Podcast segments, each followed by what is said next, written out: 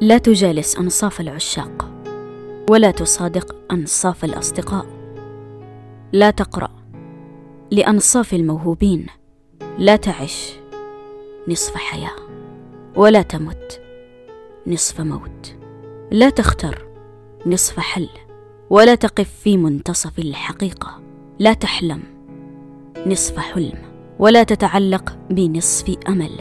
إذا صمت فاصمت حتى النهاية. وإذا تكلمت فتكلم حتى النهاية. لا تصمت كي تتكلم ولا تتكلم كي تصمت.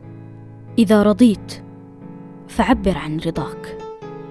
لا تصطنع نصف رضا. وإذا رفضت فعبر عن رفضك.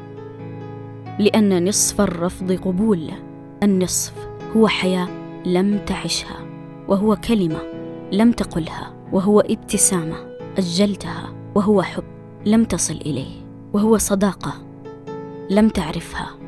النصف هو ما يجعلك غريبا عن أقرب الناس إليك وهو ما يجعل أقرب الناس إليك غرباء عنك. نصف شربة لن تروي ظمأك ونصف وجبة لن تشبع جوعك.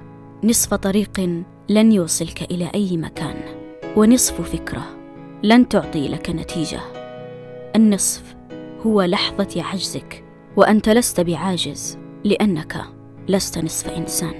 أنت إنسان وجدت لكي تعيش الحياة وليس كي تعيش نصف حياة. ليست حقيقة الإنسان بما يظهره لك بل بما لا يستطيع أن يظهره.